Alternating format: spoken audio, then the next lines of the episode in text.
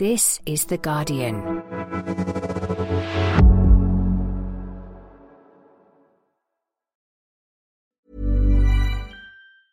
Finding your perfect home was hard, but thanks to Burrow, furnishing it has never been easier. Burrow's easy to assemble modular sofas and sectionals are made from premium, durable materials, including stain and scratch resistant fabrics. So they're not just comfortable and stylish, they're built to last. Plus, every single Burrow order ships free right to your door. Right now, get 15% off your first order at burrow.com slash ACAST. That's 15% off at burrow.com slash ACAST.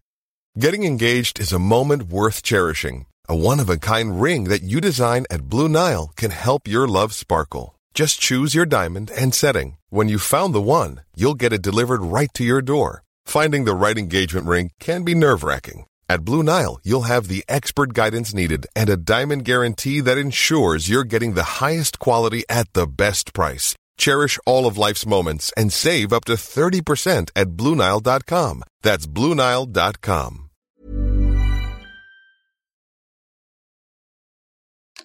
Inflation has hit 9%, a 40 year high. And is the government doing anything about the cost of living? Not really. But Labour predict a U turn coming on a windfall tax. Every single day, he delays his inevitable U turn. He's going to do it. And while the government drags its feet on helping people with their rising bills, they seem to want to die on the hill of ending working from home. Why? Dominic Cummings apparently has the answer. And of course, Brexit isn't done, it's come roaring back.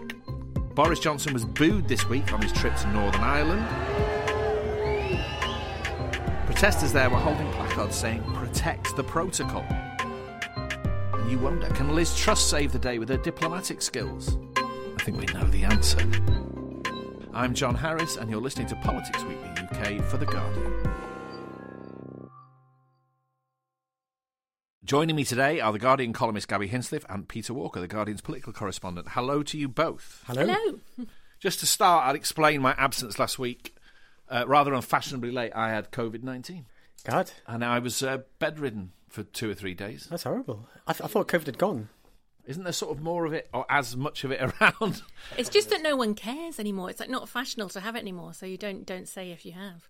so, you have you had it yourself, Gabby? No, I have never had COVID. I'm, I'm like touching, looking for something wood in this plastic newsroom to touch, because obviously if I say that, I'll get it tomorrow. But no. You're going to be like that guy in Day of the Triffids, the science fiction novel, where he, he wakes up in this sort of utterly changed world. He's the he's the only person who isn't blind, I think, in that. But anyway, he's You're av- just- he's avoided the fate just- before You are just before jealous of my wondrous antibodies and the fact that obviously I'm going to have to leave my body to medical science to explain how I've managed to avoid getting it. She says literally. Do you feel confident that, that you feel confident that you'll see out the year without having got it? No, I'll get it literally. I'll be the last person in the world to get it. Peter, you had COVID nineteen. I've had COVID twice. I mean, the first is assumed because it was classic COVID version 1.0 back in March 2020, when you couldn't get a test unless you were kind of very seriously ill.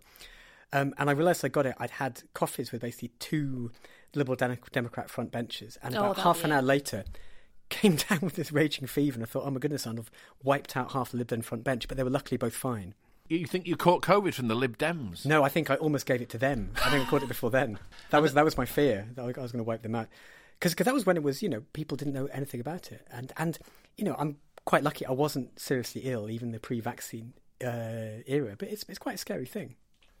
I don't know whether I felt scared. It was just sort of three or four days of feeling pretty terrible. I'm, I'm probably still not 100%. And I just sat in bed, avoided Wagatha Christie, Wise. this amazing Technicolor story breaking out in front of us all, and I read rock books for a long period. So if you want to know anything about the, the fine details of the history of the Clash, Oh, excellent. Another time. Quiz you I'm your person. But that'll have to wait. Let's talk about the state of politics and the wider world. This week, we're going to look at the cost of living crisis and whether the government is finally about to take some action. Then we're going to look at the Northern Ireland Protocol and the potential standoff between the EU and UK. Let's start with news that broke on Wednesday uh, and has set everyone reeling, really, that inflation is now at 9%, a 40 year high.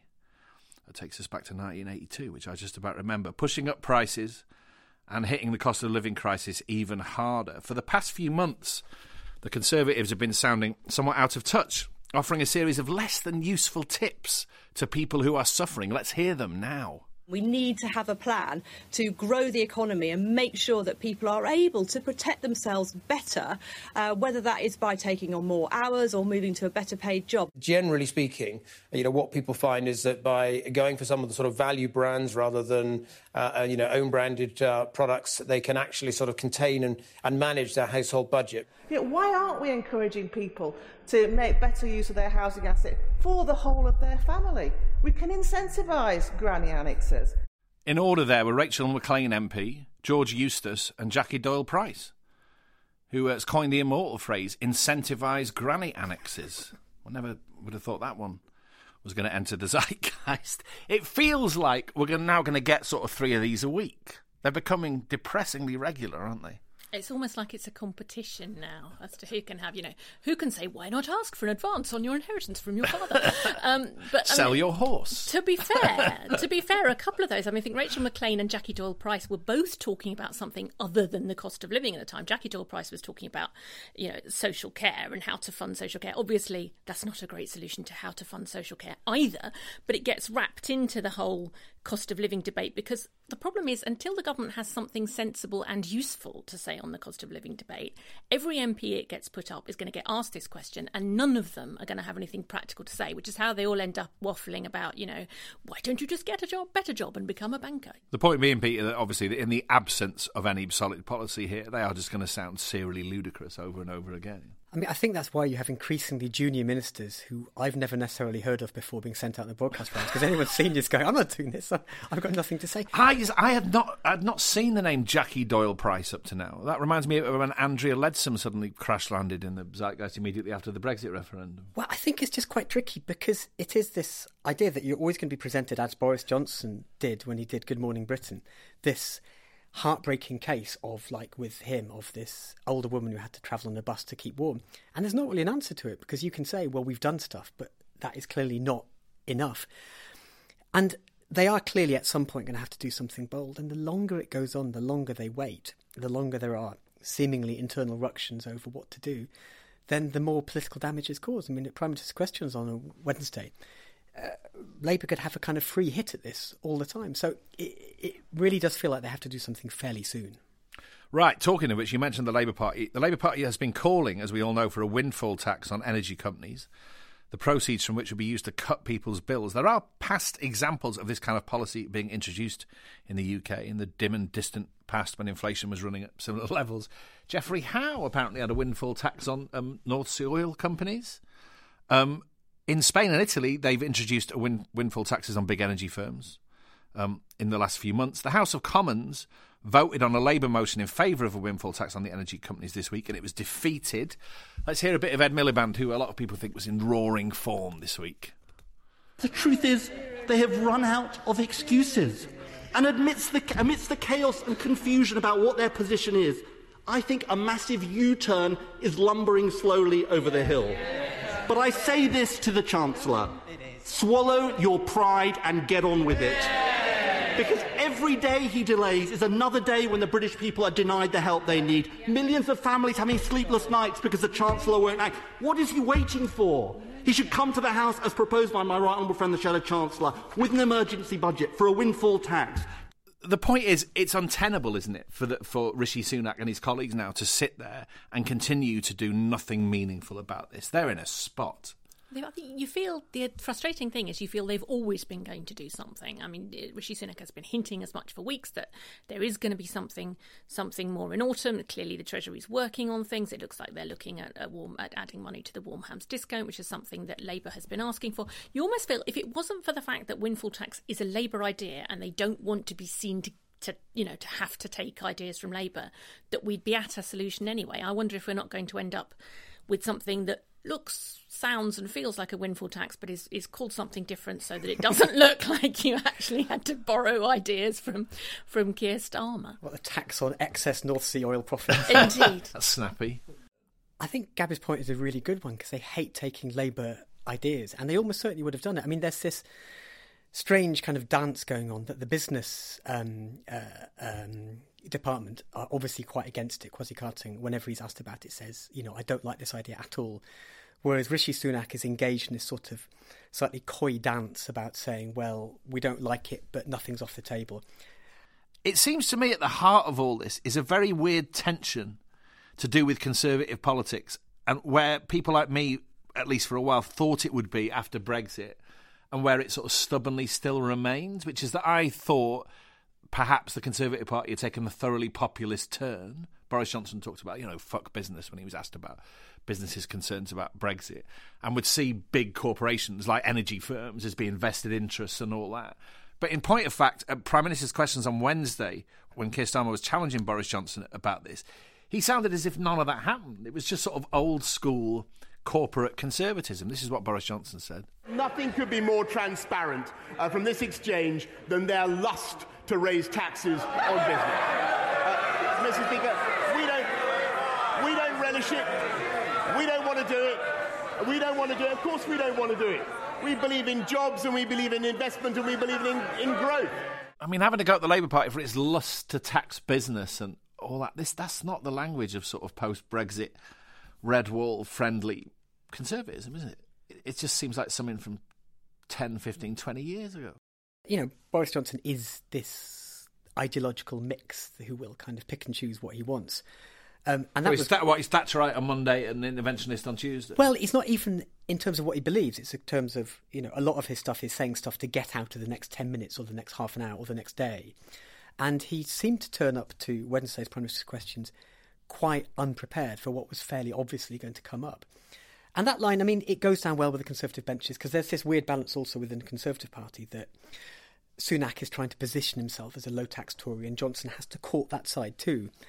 But it's just a kind of wider reflection of this Conservative Party and Parliamentary Party that doesn't make a lot of sense, that it has a certain proportion of low tax, low regulation Tories and a whole proportion of red wallers who want more public spending. So it doesn't, I think doesn't it's work. In, in some ways, I think it's absolutely um, aimed at red wall voters for reasons that if you've ever sat through um, a focus group with people who don't follow politics that closely most of the time, what they hear, what what they don't hear is filtered through the things that they know are always true. Like the Tories are always Labour always puts your taxes up. Tories are always strong on defence. Labour's always good on the NHS. You know, kind of Tories are always for bankers, and everything there is filtered through that. And what he's trying to do, I think, is convey the impression that on the one hand you've got this Conservative government that has you know, has put taxes up to their highest level since I can't even remember when. You know, that is a high taxing Conservative government, and you know, and he's still trying. He's somehow trying to make people think that that's not their fault or that Labour would make it worse or that, you know, Labour's still the high tax party, we're still the low tax party, even though reality is like somewhere over here and Boris Johnson's rhetoric is somewhere, you know, like three houses down the road in a completely different place. And you sort of hope that somehow overall the confused impression that gets through to people is that the Tories are low tax, really. And it, um, it doesn't, you asked about whether it makes ideological I, sense. you I just mean- feel like you've given me a guide tour of Boris Johnson's head. I mean, it doesn't make it doesn't make much place. sense. That Messy does it? place. It doesn't make much sense, but it seems to work. But the other tension in the midst of all this is even if they do U-turn, and even if um, whatever you called it before, the special charge on North Sea oil profits, The not the windfall or tax. not the windfall tax, whatever, it's not going to be enough. I mean, that's the sort of anxiety and the terror of this moment, looking ahead to the autumn, reading things like the, the fact that off off Gem, the the, um, the regulator has floated um, having four occasions through the year when the price cap is reviewed, which just means prices going up and up and up and up. And if you talk, as I do occasionally, um, to people at the sharp end of all this, they're terrified. And the point is, we're all getting very worked up about the idea that the government might change its approach and so on. But even that's not going to be enough. There is this sense of a social emergency which is going to hit us like a hammer come September or October. Let's talk um, about working from home and the government's strange war on it. Um, it's remarkable, it seems to me, that although they are taking so far little or no action on the cost of living, one battle they have chosen to fight is a war on people not working in the office or woking from home. Not woking, sorry, W O K E, as in being woke, uh, which the Tory MP, uh, Jake Berry, coined that phrase. Now, by way of joining up two completely unrelated issues, on Wednesday, the Daily Mail, which is a very sort of integral part of all the noise that's being generated about this, managed to blame working from home for rising inflation. The headline was So that's why the Bank of England is helpless. And they say that at the Bank of England, and I quote, officials have to come in for only one day in five, with their long term target set at just half of the working week. New paragraph. The revelation caused outrage last night because Governor Andrew Bailey has warned he feels helpless in the face of surging inflation and apocalyptic food prices. The idea being that because civil servants are working from home, they're not pulling inflation back, and therefore the economy's all going to rack and ruin. Um, now, this is just the latest chapter in this great battle against working from home, which has been going on, it feels like at least six months, if not a year. This is Boris Johnson speaking in April to that much watched television outlet, Talk TV. I think that we have a general issue in uh, some of our uh, some of our approach to public services, and uh, you know, and perhaps more widely that we all got used to to working from home, to, to, to Zoom calls, to thinking that we could do business like that. And I, I think for many people, it is great, but I have to ask myself uh, whether actually it is as productive as all that. Why has this sort of blob of right wing opinion, which encompasses the government, the Daily Mail, the sort of right wing voices one sees very often on social media and on the kind of TV and radio outlets that I talked about earlier. Why have they taken so sharply against working from home as if it's it's the sort of incipient fall of civilization? What on earth is going on, Gabby? It's very popular with um, retired people who didn't have who didn't have you know the right to work from home in their day and don't see why anyone else should you know it appeals very strongly to that to that demographic and i think they see it as a way of getting at you know if the image of working from home is some some poncy uh, middle class londoner at home in their garden or hunting away on their peloton when they could be in the office and they don't want to go back to their desk they think that's you know a way of whipping up resentment but the reason i chose to write about that this um, this week for the paper is a that's not who works from home necessarily. B, it's mad to sort of stand in the way of something that could be really revolutionary change for lots of people, make it massively easier for people to participate in the workplace who don't now, for ways of sort of spreading work and prosperity out from London and the big cities. If you could work from home, you don't have to live somewhere that's expensive. You know, I was talking this week to politicians in Stoke, which has had a huge increase in remote working and flexible jobs because, you know, it's a way of people not having to move away from the towns they were born in in order to get sort of tap into opportunities that are only in big cities. And the sort of practical, how working from home actually works in practice, has got nothing to do with this kind of mad fantasy world that the Daily Mail has conjured up, where if only you know Bank of England officials were in the office, they could stop the Ukraine war and therefore prevent you know Russians pushing fuel prices up. I mean, it's just nuts. It's this kind of complete divorce of culture war rhetoric from the reality, and it's it's it's cutting people's noses off to spite their faces. But God, they hate it. I mean, Jacob Rees-Mogg, we know, has been touring um, government offices and leaving absent civil servants uh, little bits of paper on their desk.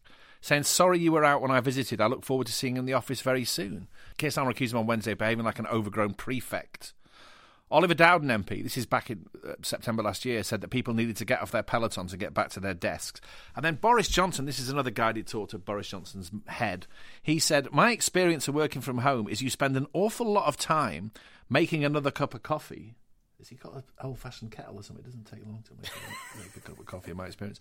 And then you know, getting up, walking very slowly to the fridge. Why do you, why do you have to walk slowly to the fridge? You walk slowly everywhere hacking off a small piece of cheese, then walking very slowly back to your laptop and forgetting what it was you're doing. I mean, that's his problem, isn't it? Not the, it's not a problem for the rest of us. Um, now, this week, Dominic Cummings, the former ruler of the country, short lived though that period was, said, and I quote, You can only understand the WFH farce if you understand this is an issue that the trolley, the, that's Boris Johnson, he calls the supermarket trolley, gets repeated d- direct calls from newspaper proprietors about, not just editors.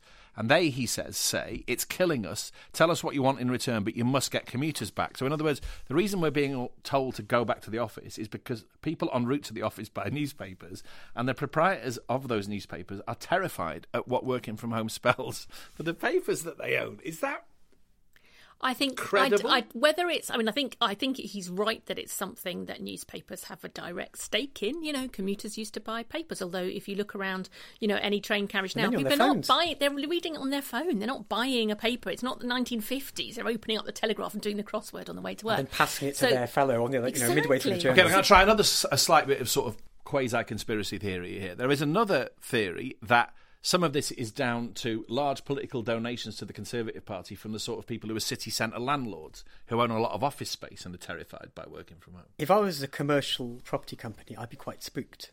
And I think with this kind of stuff, it doesn't directly happen. I don't think there is a call from a CEO to the Tory party or to Boris Johnson saying you need to do this. But political parties, often due to the UK's way of funding parties, end up reflecting what their donors want in all sorts of different ways. As Gabby was saying, I just think it's a bit baffling because this is such a complicated, nuanced thing. I mean, I think a lot of the civil service stuff is just the Conservative Party loves to bash civil servants, and this is another reason.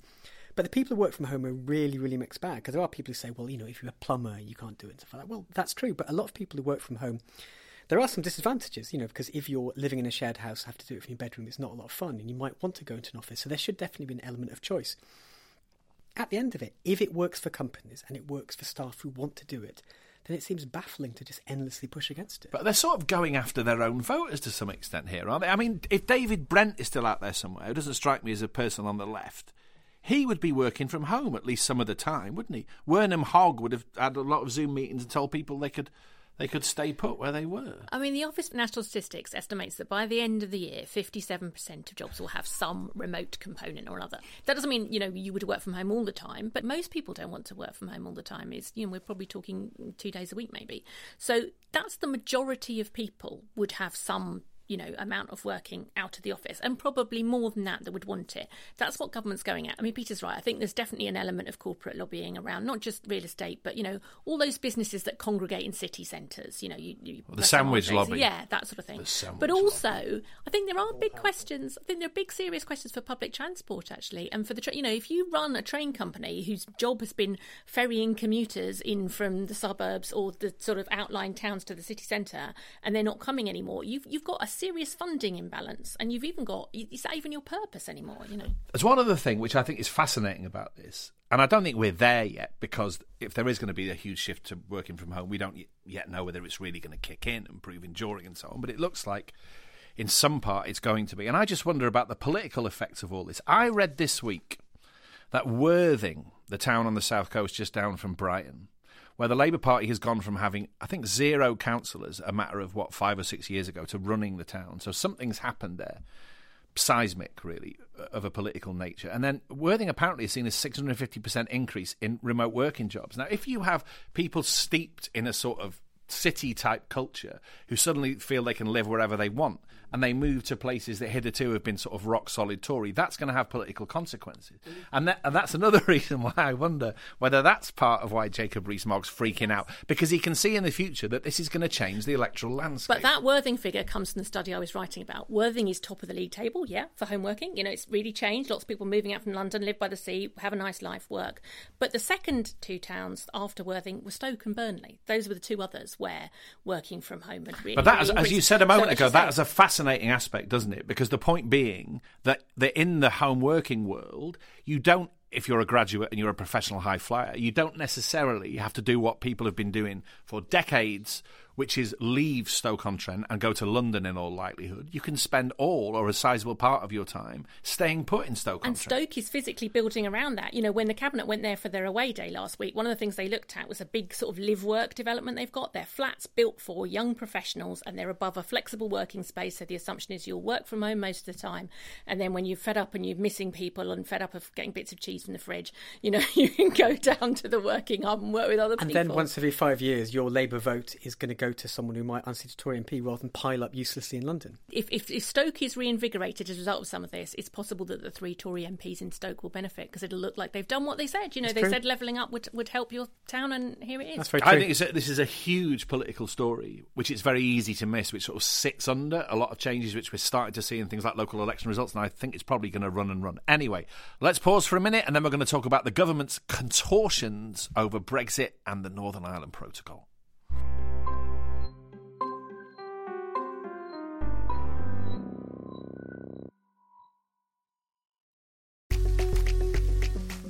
I'm Grace Dent, and I am back for third helpings of comfort eating from The Guardian. Join me and more celebrity guests like Big Zuu, James May, and Self Esteem as we throw the cupboard doors wide open on the comfort foods that have seen them through. This is a niche sexual thing for people. Ah. Northern women eating carbohydrates.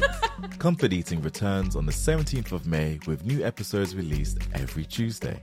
And you can see Grace doing Comfort Eating live for the first time on Wednesday, 25th of May at the podcast show in Islington, London. Her special guest is entrepreneur, podcaster, and TV personality Jamie Laing, best known for his time as a regular on Made in Chelsea. That's Comfort Eating live with Jamie Laing on the 25th of May. Book your tickets now at gigsandtours.com. Comfort Eating with Grace Dent is supported by Ocado.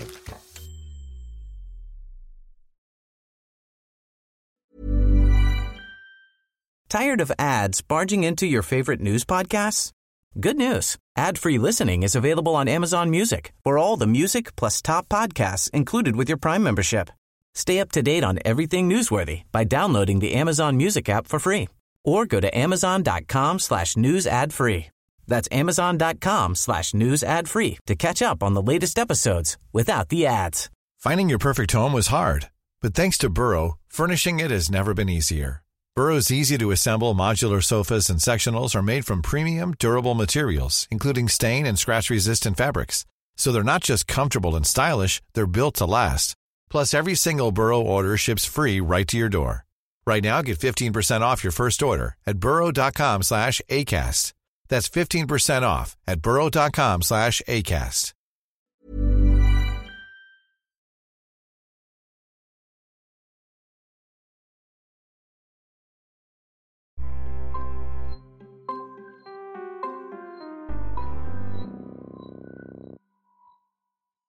Welcome back. Thanks for sticking with us. We're now going to talk about Brexit, which you may remember we were told was done, but it's boiling up again thanks to the government's moves on the Northern Ireland Protocol. This is everyone's favourite politician, Liz Truss, speaking on Tuesday.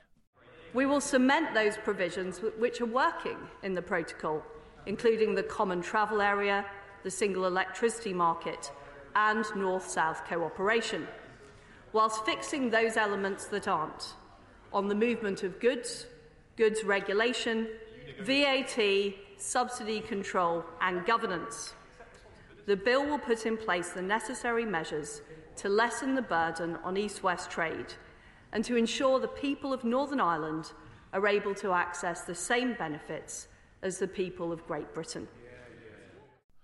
It sounds like Westminster magnetic poetry, somewhat, doesn't it? Like a load of sort of Random somewhat arcane together. terms thrown together. But obviously, what sits under it is deadly serious. It really is serious, with huge potential political ramifications. Um, can we just refresh ourselves? We've we've already given people a guided tour to Boris Johnson's brain, so This shouldn't be that difficult.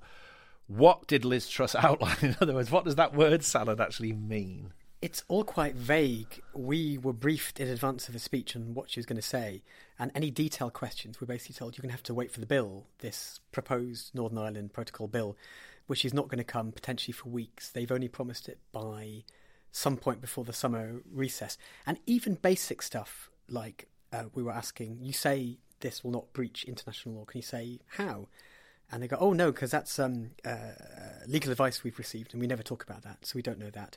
And even basic stuff about will the European Court still have some role in kind of overseeing all this? I mean, the inference is they probably will. But again, they wouldn't even say that. They say, well, you know, again, you have to wait for the bill.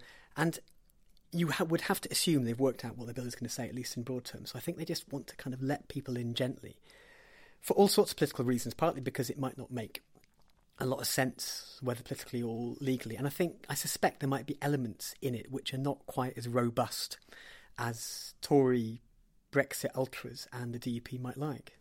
It makes much more sense if you think of it as not a real bill or not a bill that's ever designed to, to be enacted. It's it's a negotiating tactic. It's I mean I'm trying to think of a more tasteful metaphor in the circumstances in Northern Irish circumstances than than a gun to the head, but that's really what it is. It is essentially saying what the government wants at this stage. I think we're all seeing it as a Brexit ploy, and I think to be fair, it is about restarting government in Stormont. At the moment, you have the DUP saying we will not do it, and um, with the protocol as it is, the DUP was promised, remember, that there was going to be a magical Brexit deal that Northern Ireland would never notice, in which there would be seamless trade and everything would carry on as before. And then it was told, kept hearing all these threats from, from Truss and, and David Frost, the Brexit negotiator, that we would prepare to tear up the protocol. So the DUP is pushing for what it's been told it can get, but the, the fact is the government doesn't actually really want to give it that. What it wants is to get a deal that allows Stormont to get restarted, makes it look like it's got some concessions on the Brexit. I don't think the government, in its heart of hearts, wants to rip up the protocol, thinks that it can, you know, somehow eliminate the border down the Irish Sea. It just wants it to make it look better enough to go away, to make Northern Ireland politics function and allow Boris Johnson to move on. Is the basis of this that they are seeking to change key parts of the Northern Ireland Protocol unilaterally? Yes. Yes, that's it. And in terms of what it would mean in real terms, it's all very vague. It's to do with having kind of green routes or red routes, depending if goods are going to stay in Northern Ireland or go between Northern Ireland and Great Britain or go to the Republic of Ireland, and trusted trader schemes and kind of real time trader uh, information and all of that. I mean, it's not a scheme which, in the context of the protocol that's been signed, would actually work. It's a series of aspirations and it's stuff that they've kind of talked about. But, you know, some in government seem to believe it could genuinely be the basis for talks, but it's still at a very early stage. It's an odd spectacle, isn't it? The government weighing into and, and appearing to almost sort of rage about an agreement they themselves were responsible for. And that's the kind of slightly unhelpful response that, you know, opposition politicians can make. You know, you were warned about this. You literally had kind of people like Tony Blair and John Major saying, if you go through with a hard Brexit, with no customs union, single market, etc., then you're going to get this Northern Ireland problem, and it's not really any way around it. And that's the voice that's missing, isn't it? That in the in the political argument about this, because the Labour Party doesn't want to talk about Brexit, right, for, no. for fear of annoying the, the, Brexit the voters means, it, yes. it, needs back, right? The Labour Party won't really engage on this, and therefore, I'm not whether I don't know whether pro-European is quite the right term, but a voice that will talk, for example, about the idea that we might have to be in the customs union, right? A voice that might talk long term about the fact that it might be in our best interest to be part of the European Economic Area, aka the single market. That sort of voice is is lacking here, and so you get this sense, which I'm sure is going to go on, about the government sort of railing against its own Brexit because there's no there's no rational, sensible alternative to the government's policy. I mean, we are where we are, so you have these two things. One of which is very much the truth that it's a position they were warned about and they've got themselves into.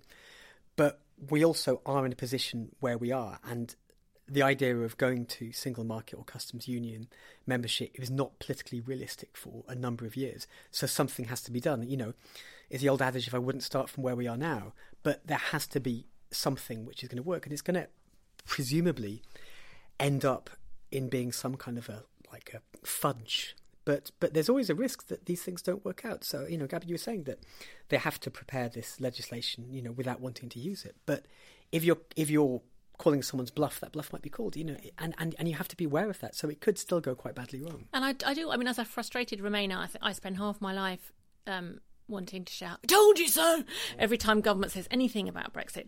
But in this case, it might actually be helpful to take party Brexit politics out of it for a second. Let's just get a deal that guarantees peace in Northern Ireland, please, and let's just get government restarted.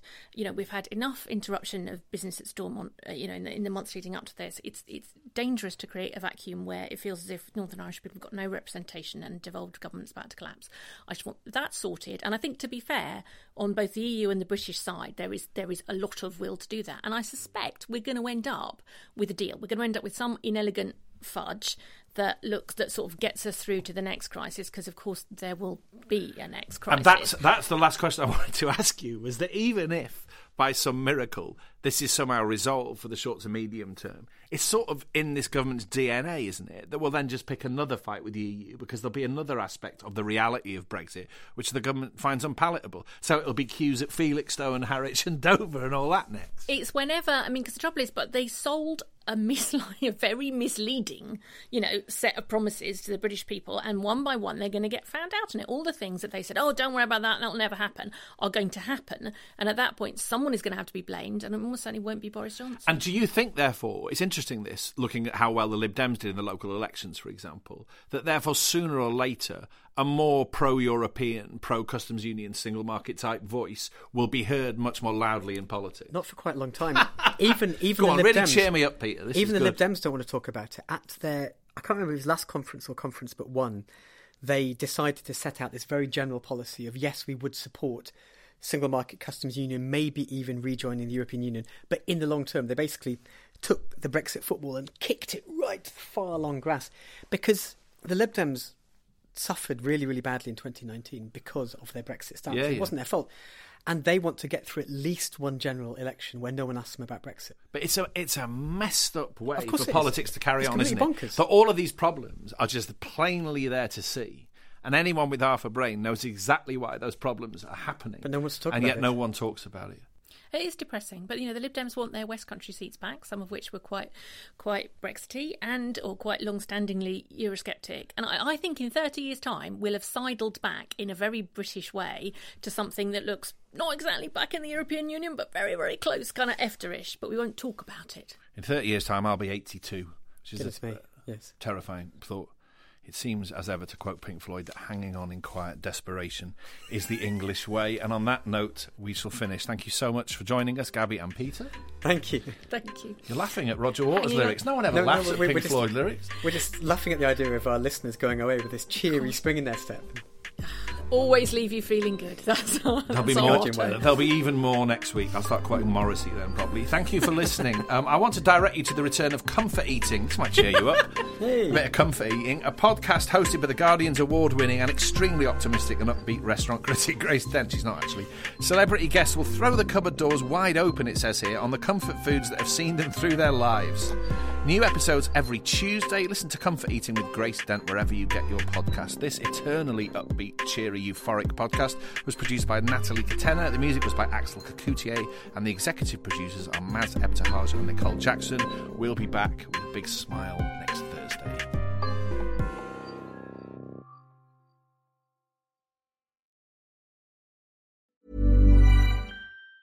Tired of ads barging into your favorite news podcasts? Good news. Ad-free listening is available on Amazon Music for all the music plus top podcasts included with your Prime membership. Stay up to date on everything newsworthy by downloading the Amazon Music app for free or go to amazon.com slash news ad free. That's amazon.com slash news ad free to catch up on the latest episodes without the ads. Hi, this is Bachelor Clues from Game of Roses, of course, and I want to talk about Club Med. Everybody knows Club Med has been the pioneer of the all inclusive resort since 1950, with almost 70 resorts worldwide, ranging from beachside destinations in the Caribbean and Mexico to exotic locations like the Maldives and Morocco, or even the mountain destinations like Japan and the European Alps.